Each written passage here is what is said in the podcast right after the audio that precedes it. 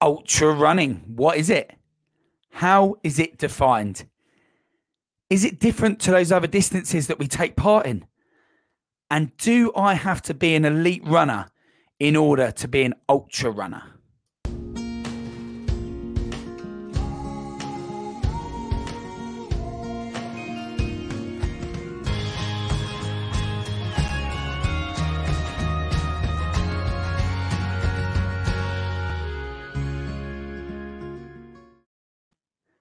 Hello and welcome to the Ultra Running Podcast Saturday Solo with me, Coach Marshy. Welcome to the show, guys.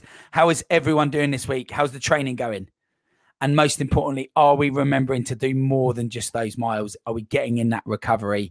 Are we doing our strength and conditioning? And are we stretching and foam rolling? So let's talk about it. What is ultra running?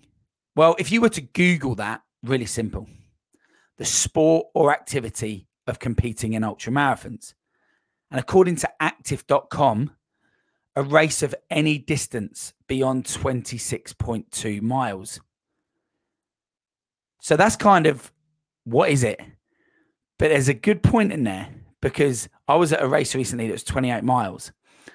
And there was a conversation that that was the shortest ultra that you could do.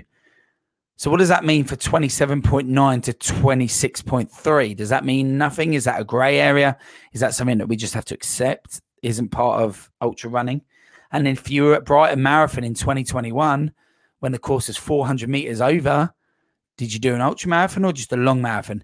It's a debate that we're not going to go into here, but it's a point. The point is more than 26.2 miles.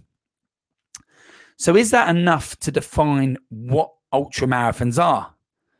Well, I guess if we're talking about a basic perspective, then yeah, 100%, right? Really basic, more than a marathon. And you are an ultra runner in my eyes if you do that.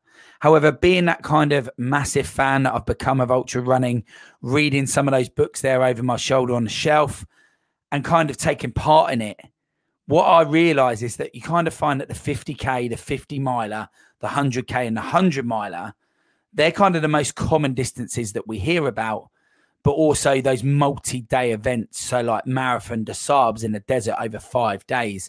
And then, you know, up in Scotland here in the UK, plenty of sort of multi day events that we're sort of seeing develop as the years of ultra running go on.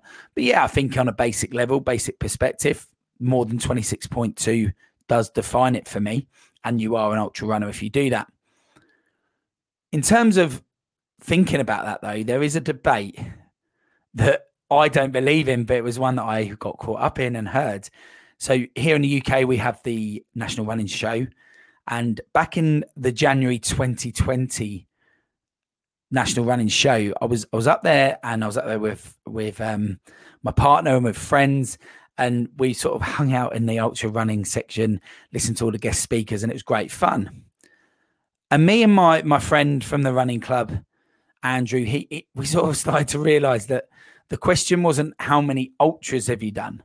Now, don't get me wrong. Um, since then, Andrew's done a hundred miler, but we'd done our 70 milers, 50 milers, 50Ks. We'd done those races, but we hadn't actually done 100 milers. But what we realized the question on everyone else's lips were the question wasn't how many ultras have you done? Have you done 100 miles yet? Yes or no? And if you haven't, when are you going to do it? And if you have, how many have you done? That was the question. So, in terms of defining it, there's probably this section of people that think 100 miles is the ultimate ultra. And I guess for me personally, that is a goal. But for me, I'm going to stick with if you're above 26.2 and it's an official race, you've done an ultra in my eyes. So, are is ultra running different? To those other distances. Now, we asked that in the intro. And when I think about it long and hard, yes, they are. And there's three things that, that really stand out to me, in my opinion, that need to be considered, but make them very different to any other distances that we run. So for me, it requires a greater amount of training, full stop. That's probably the first thing. The second thing that really makes ultra running different is you can't ever just turn up and blag it. No matter how much experience you've got, you can never just blag it, in my opinion. Never try this. Never try it because it hurts and you're going to get a DNF because you can't blag an ultra marathon. Some people may have blagged marathons in their time. I'm not proud to say that I have done that and been successful. I wouldn't recommend that to anyone, by the way. But you definitely can't be blagging an ultra marathon in my eyes. Um, so that's the second thing. And then the third thing is running those miles isn't the only major factor contributing to the outcome. It's the nutrition before, massively during the event, and after the event, which are key to staying injury free and healthy throughout the process.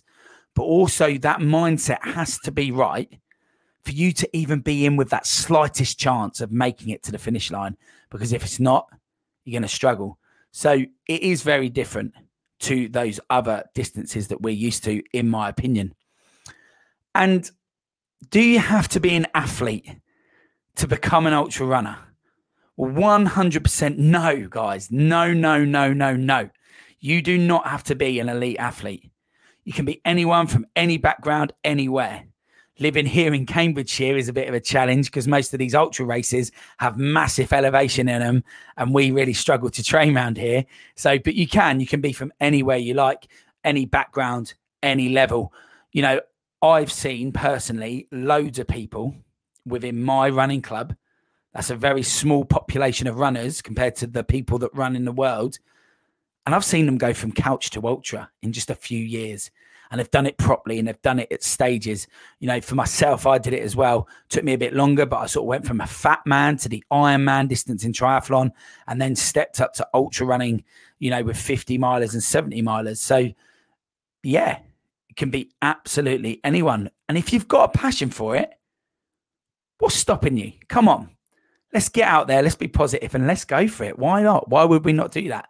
So, yeah, absolutely anyone can be an ultra runner. You just got to believe in yourself. So, what defines it? Well, it's over 26.2. Is it different to other distances? Absolutely 100% different. And do you have to be an athlete to become an ultra runner? Absolutely 100% no. So if you enjoyed this Saturday solo episode, feel free to give it a rating. It would be great and much appreciated. And leave a comment wherever you're listening or watching this. It'd be great to hear from you and hear how you're getting on in your training. If you think there's anyone who you know who is a runner that needs to hear this right now or you think could get some value from you sharing it with them, please do share that with them and it would be much appreciated. And I hope you enjoyed this Saturday solo. Don't forget, on a Tuesday, we have the interview episodes each week, which are a little bit longer and a little bit more in depth about different aspects and everything ultra running. So feel free to tune into those as well. And I hope that you enjoyed yourself today and that we can meet here again to discuss more on the Ultra Running Podcast with me, Coach Marshy.